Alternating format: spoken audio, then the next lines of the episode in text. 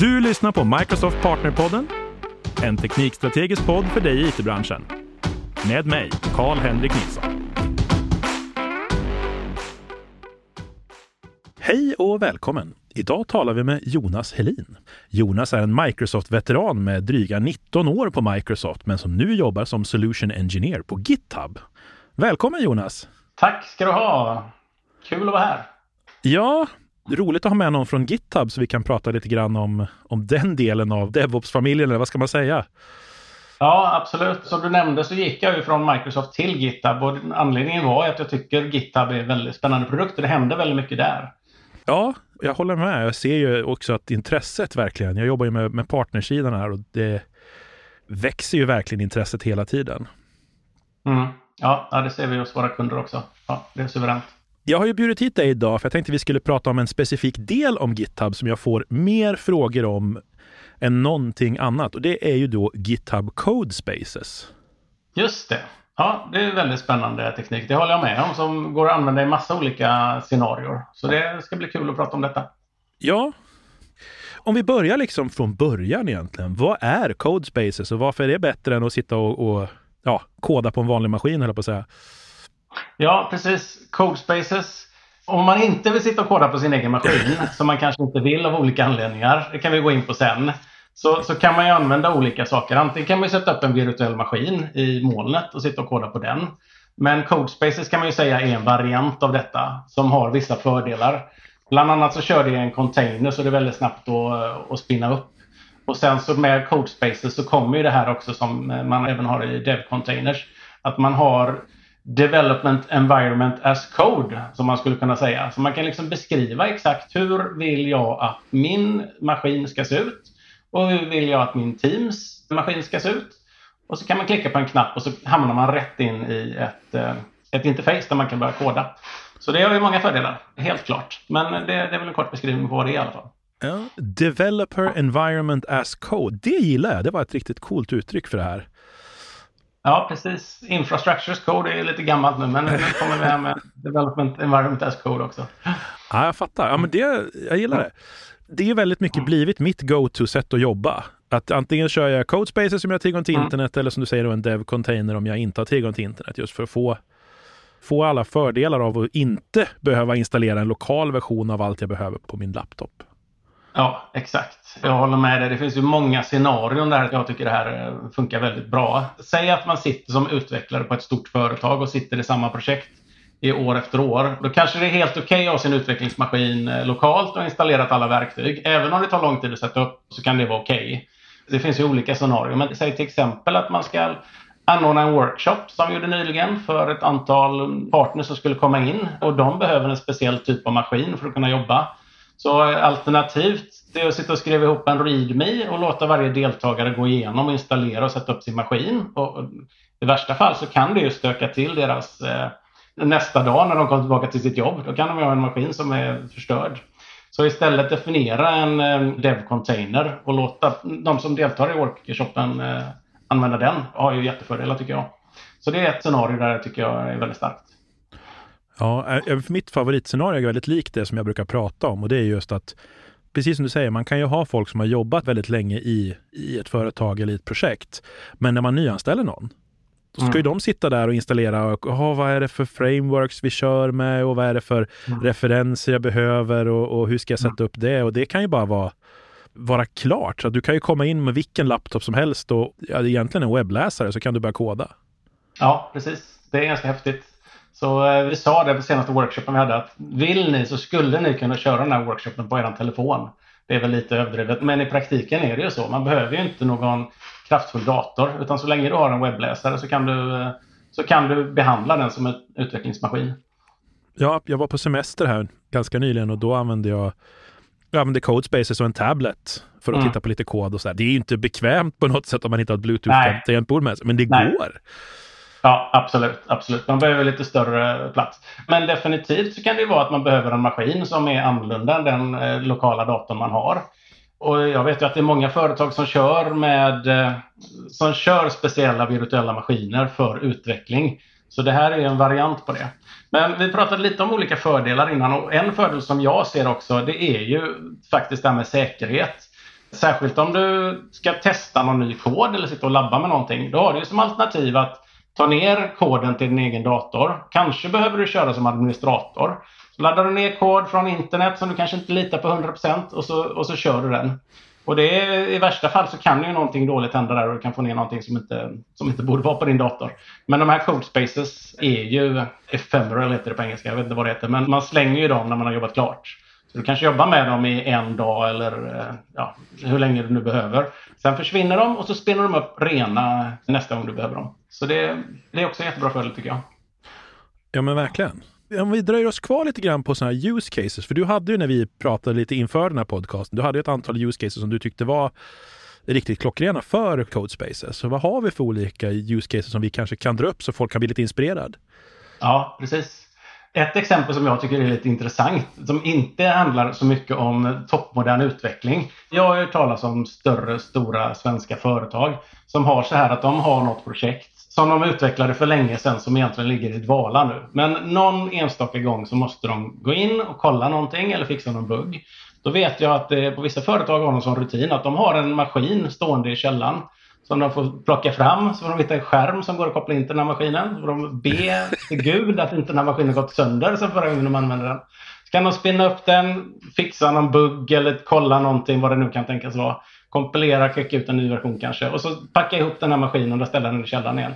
Så det är ju ett alternativ, det är klart. Om det är ett projekt som man ska jobba med väldigt sällan. Tänk dig att ha det som en codespace istället med exakt det här är det som behövs för att jobba med den här eh, maskinen. Så inte bara nyutveckling tycker jag, utan även när man behöver köra mm, mm, projekt som man kör med internet på någon väldigt enstaka gång tycker jag är klockrent scenario också. Det här får mig direkt att tänka tillbaka på den, en laptop som låg hos en av mina kunder som jag var konsult hos för många år sedan. Där det stod bara en gammal laptop, rör ej. Nej, precis, precis. Men, När den datorn går sönder så, så ja. man illa, tycker jag. Ja, då, är man, då ligger man risigt till. För jag tänker det här också, precis det scenariot du beskriver nu, det händer ju också mycket mer frekvent för de som jobbar med appmodernisering till exempel i multipla projekt. Då kanske du har, mm. ja du behöver ha Node 14, Node 15, du behöver ja. ha olika .NET-versioner, du behöver ha ja, massor med saker installerat, kanske olika ja, dependencies och så vidare. Och kunna då direkt bara hoppa emellan de projektens uppsättning och verkligen fokusera på att skriva kod för de olika projekten som du jobbar med om du är, jobbar som konsult. Det tänker jag också måste vara ett fantastiskt use case. Ja, absolut, jag håller helt med dig. Hoppa mellan olika projekt, det är ju en jättefördel. Det håller jag absolut med om. Och en sak som vi visade, vi hade en konferens nyligen, GitHubs utvecklingskonferens, eh, gick här i San Francisco, heter GitHub Universe. Och en av de sakerna de visade där, det var ju när det kommer in en pull request och du blir ombedd av att godkänna en pull request så kan du spinna upp en codespace från, från det. Och det är klart att är det i det huvudprojektet där du alltid sitter och det är en liten pull request, då kanske det inte är någon stor grej att ta ner det till din maskin och så testa på din maskin. Men det är väldigt bekvämt om det är ett projekt som inte du eh, är inne i hela dagarna och kunna spinna upp en codespace, testa det där. Du behöver inte bry dig om exakt vad det är för versioner på olika ramverk som måste vara på maskinen. Utan du får en tillgång till en maskin, kan testa igenom, titta på vad som har hänt och så godkänna pull requesten efter det. Så yes, absolut. Klockrent scenario det också. Och där tänker jag också liksom, eftersom att jag får olika code spaces för pull requesten och kanske det jag sitter och jobbar med annars, så behöver jag dessutom inte hålla på och själva min kod eller checka in den eller vad, utan det kan ju ligga kvar på den andra code där jag sitter och jobbar. Mm. Och så kan jag bara mm. liksom lite snabbt granska den. Det är också jäkligt nice. Ja, absolut. Jag håller helt med dig. Ett annat scenario, vi använder ju Codespaces lokalt på GitHub. GitHub-utvecklarna använder det. Och eh, för oss har det gjort jättestor skillnad. Eller de utvecklarna som sitter och utvecklar GitHub, för dem har det gjort jättestor skillnad. Och det är några saker. Dels om du kommer som nyanställd, så som du säger, det kan ju ta eh, flera dagar eh, och, och, och vara lite stökigt och få rätt på alla SDK som ska laddas ner och exakt vilka versioner man ska ha och olika saker. Så istället så är det någon som har definierat det och det spinner upp direkt. Men nästa sak som man kanske inte tänker på det är ju att GitHub är en jättemonolit som är jättestor, många gigabyte. Och plocka ner den koden lokalt, det tar ju lång tid. Men sitter det en codespace som kör i Azure så är kopplingen mellan eh, repot och den maskinen blixtsnabb. Så man får ner koden väldigt mycket snabbare. Och dessutom så vi anstränger oss ganska mycket med det här på GitHub. Så vi gör så att vi plockar ner koden och kompilerar den varje natt. Så våra utvecklare när de kommer in på morgonen så har de det senaste nedplockat och kompilerat och cachat och sen kan de börja jobba utifrån det.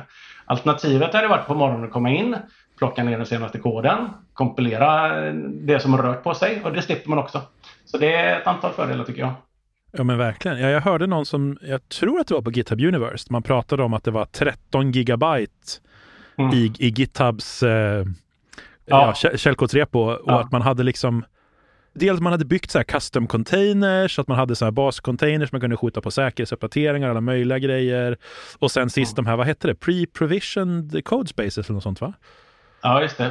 Pre-compile kanske, eller pre-provision. Ja, någonting sånt ja. Och det är klart att det gör ju en jättestor skillnad. Så det som händer då, det är att eh, man börjar ju med en vanlig Docker image och sen så kan man ju lägga på ytterligare verktyg uppe på det. Och sen ska ju koden ner också. Så om man börjar med en ren, helt ren Docker image och börjar plocka ner de här verktygen, då kan det ju ta en 10 minuter att spinna upp det. Men det man kan göra det är ju att skapa en sån här pre-compiled eller pre-defined codespace. Och då byggs den här imagen så som den behöver vara på backenden och när du spinner upp den så kan det ta under 10 sekunder. Riktigt fett. Så det är skillnad. Ja, absolut. Vi skulle kunna börja jobba med någonting som är 13 gigabyte stort på 10 sekunder. Men det, är, ja, det är riktigt mm. fränt. Absolut. Och kompilera samma kod också. Har det redan gjort suveränt.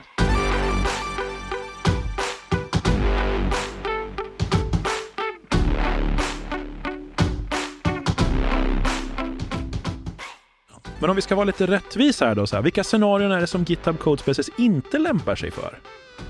Ja, det första man ska vara medveten om det är att det man får det är ju en container som spinner ut i Azure. Och den containern är ju Linux-baserad. Så överallt där man kan använda Linux-maskiner för utveckling funkar det ju bra. Det funkar ju inte jättebra för GUI-utveckling eller mobilutveckling eller scenarion. Naturligtvis är det scenarion där du inte kan ha tillgång till internet. Då funkar det inte heller. Men i övrigt så, så har det många fördelar jämfört med eh, DevBoxes som hade varit ett naturligt alternativ. Ja, precis.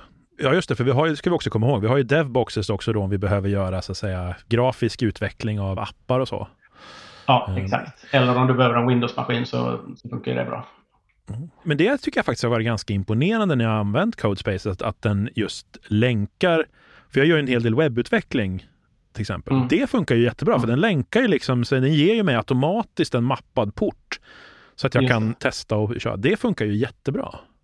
Ja, precis. Gör du webbutveckling så kan du exponera den sidan som du har utvecklat.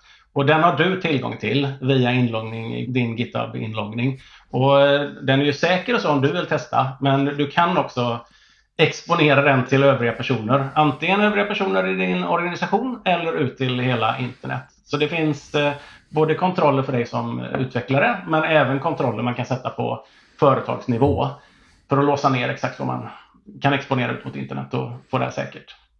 Precis. Jag använder ju väldigt gärna Codespaces. Eh, för det är många av dem som jag jobbar ihop med olika projekt, Microsoft, de använder också Codespaces, så det blir liksom naturligt.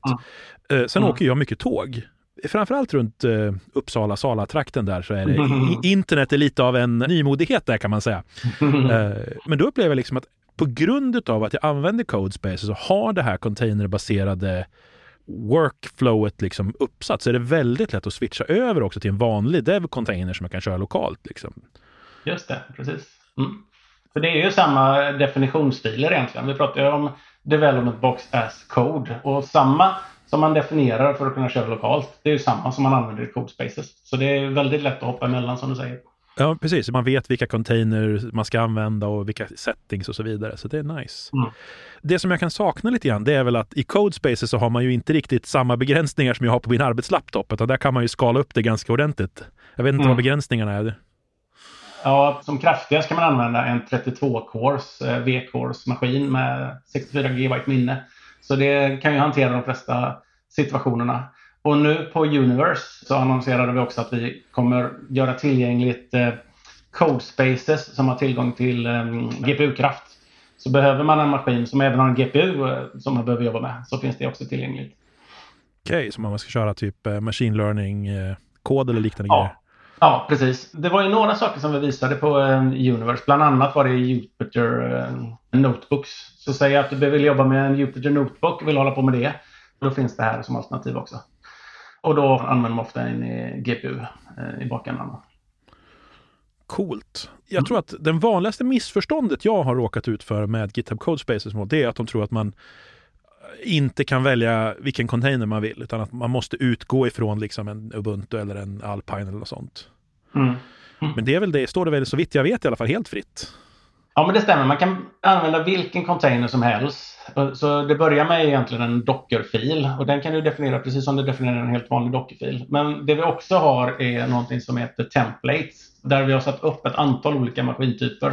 Så om du vill jobba med Ruby eller eh, någon maskinlärningsbibliotek eller någonting så finns det tillgång till ett 20-tal olika templates att börja från. Och vill du så kan du lägga, ytterligare lägga på saker på det om du behöver homebrew eller någonting. Och ja, spinna upp maskinen precis som du vill. Så det finns full flexibilitet där. Jag såg också att det fanns ett community kring de här templatesen. Så jag, för jag hittade nu, jag ska göra en statisk webbsideuppdatering här av min blogg och då fanns det färdigt från communityt för Hugo Extended och massa sådana här grejer. Ja, ja, suveränt. Ja, det är jättebra. Ja, det är en fördel med GitHub också. Det finns en jättestor community bakom ofta. Men om man eh, tycker att det här som vi pratar om nu låter lite intressant då, och så ska man, ja men nu ska jag lära mig lite mer om det här. Jag tycker ju för det första att det är ju väldigt, väldigt lätt att komma igång med. Ja, jag, jag, jag spenderade otroligt lite tid innan det här blev mitt mm. default uh, workset. Men om man känner, ja. känner att jag vill läsa på lite mer om det här och vart börjar man? Vart går man? Vi kanske ja. ska prata lite grann om det faktum att uh, Codespaces är ju inte gratis. Det är ju en sanning med modifikation skulle jag vilja säga. För det är ytterligare en sak vi gick ut med på GitHub Universe nyligen. Att Codespaces är nu gratis för individuals. Men som sagt, det är ju individuals. Vi på GitHub vi har ju olika målgrupper. Dels har vi eh, individuals som går in till github.com och signar upp, får ett konto. Och för dem så är Codespaces gratis. Så det är ett väldigt lätt sätt att börja testa. Har man sin kod i ehm, publika GitHub så är det jättelätt att komma igång. Jag kan tro på att sitter man på ett företag som inte just nu har ehm, GitHub som sin källkodshantering så är det lite svårare att eh, flytta in och, börja använda detta. Det är väl en resa man har innan man kan få till detta. Så eh, steg ett som du säger Karl-Henrik, det är väl att labba med detta och testa detta. Och antingen om man har ett projekt i GitHub men jag såg också att eh, LinkedIn Learnings har ett antal moduler just nu. Så om vi sitter och labbar med Python eller läser Python. Eller, jag såg att det fanns 50 olika kurser där de använder Codespaces som miljö för sina kurser. Så det är också en väldigt lätt sätt att hoppa in och, och testa lite där. Så det skulle jag kunna rekommendera som ett sätt för att bara testa och labba lite. Låter ju supersmidigt faktiskt. Ja, jag tycker det absolut är ett sätt eh, att använda detta. Om man behöver visa någonting för någon annan eller någonting som inte är topphemlig företagskod, då är det lätt att använda publika GitHub och eh, sätta upp en codespace och visa där. Och det använder LinkedIn Learning och det använder vi i ett antal av våra workshops. Så det, det finns säkerligen så, många sådana scenarion. Även om det kan vara lite svårt tror jag för många som lyssnar på den här podden att flytta sin huvudsakliga dagliga utveckling till eh, Codespaces. Jag såg också det här att om man, även om man ska ha en företagslicens, jag tänkte bara så att inte vi gömmer den dialogen. Det var inte svindyrt att köpa en teamlicens heller för Codespaces. Nej, 400 exakt. spänn per år att använda eller något sånt. Jag kommer ja, ihåg. Ja. Och, man, mer, och, och, det man betalar för är ju sen också compute-kraften. Och det betalar man för precis lika mycket som man betalar för en virtuell maskin. Och dessutom så använder man det här under en kort period. Så spinner du upp en eh, fyra cores maskin så betalar du, vad är det, tre kronor i timmen eller någonting. Ja. Så använder du den här en timme och sen tar bort den så är det tre spänn. Det är inte jättemycket för eh, vare sig en privatperson eller ett företag. Nej, precis. Och jag tänker också att man, vad heter det, måste ju jämföra det också mot avskrivningstiden på en laptop. Om ja. du köper en superkraftig Macbook eller en superkraftig Surface device så kostar ju ja. de eh, också pengar som man ska skriva av. Det här klarar man ju som ett skönt tangentbord och en bra skärm. Ja, absolut. Jag håller med dig. Och dessutom, återigen, man sparar ju jättemycket tid. Särskilt när man switchar mellan projekt. Så eh, absolut, jag tycker det är ganska låg kostnad faktiskt. Om man nu sitter och lyssnar på den här podden och vill använda detta så, så borde inte kostnaden vara ett problem. Och sitta och labba och testa själv, det borde inte vara ett problem. Det kan vara ett problem att få sitt företag att uh, switcha över hela sin utvecklingsmiljö till detta. Men jag skulle definitivt rekommendera att labba lite och testa och se vad som är möjligt. Uh, och är man en Microsoft-partner som känner att man vill switcha över hela sitt företag dit så hjälper vi gärna till, eller hur? Absolut. Vi kommer gärna och visar och förklarar och ja, pratar. Superstort tack för att du kom hit idag och pratade lite grann i vår podd, Jonas. Ja, tack för att jag fick komma och eh, lycka till med Cold Spaces, eh, alla som lyssnar. Du har lyssnat på Microsoft Partnerpodden med mig, Karl-Henrik Nilsson. Som vanligt hittar du information och resurser på aka.ms partnerpodden.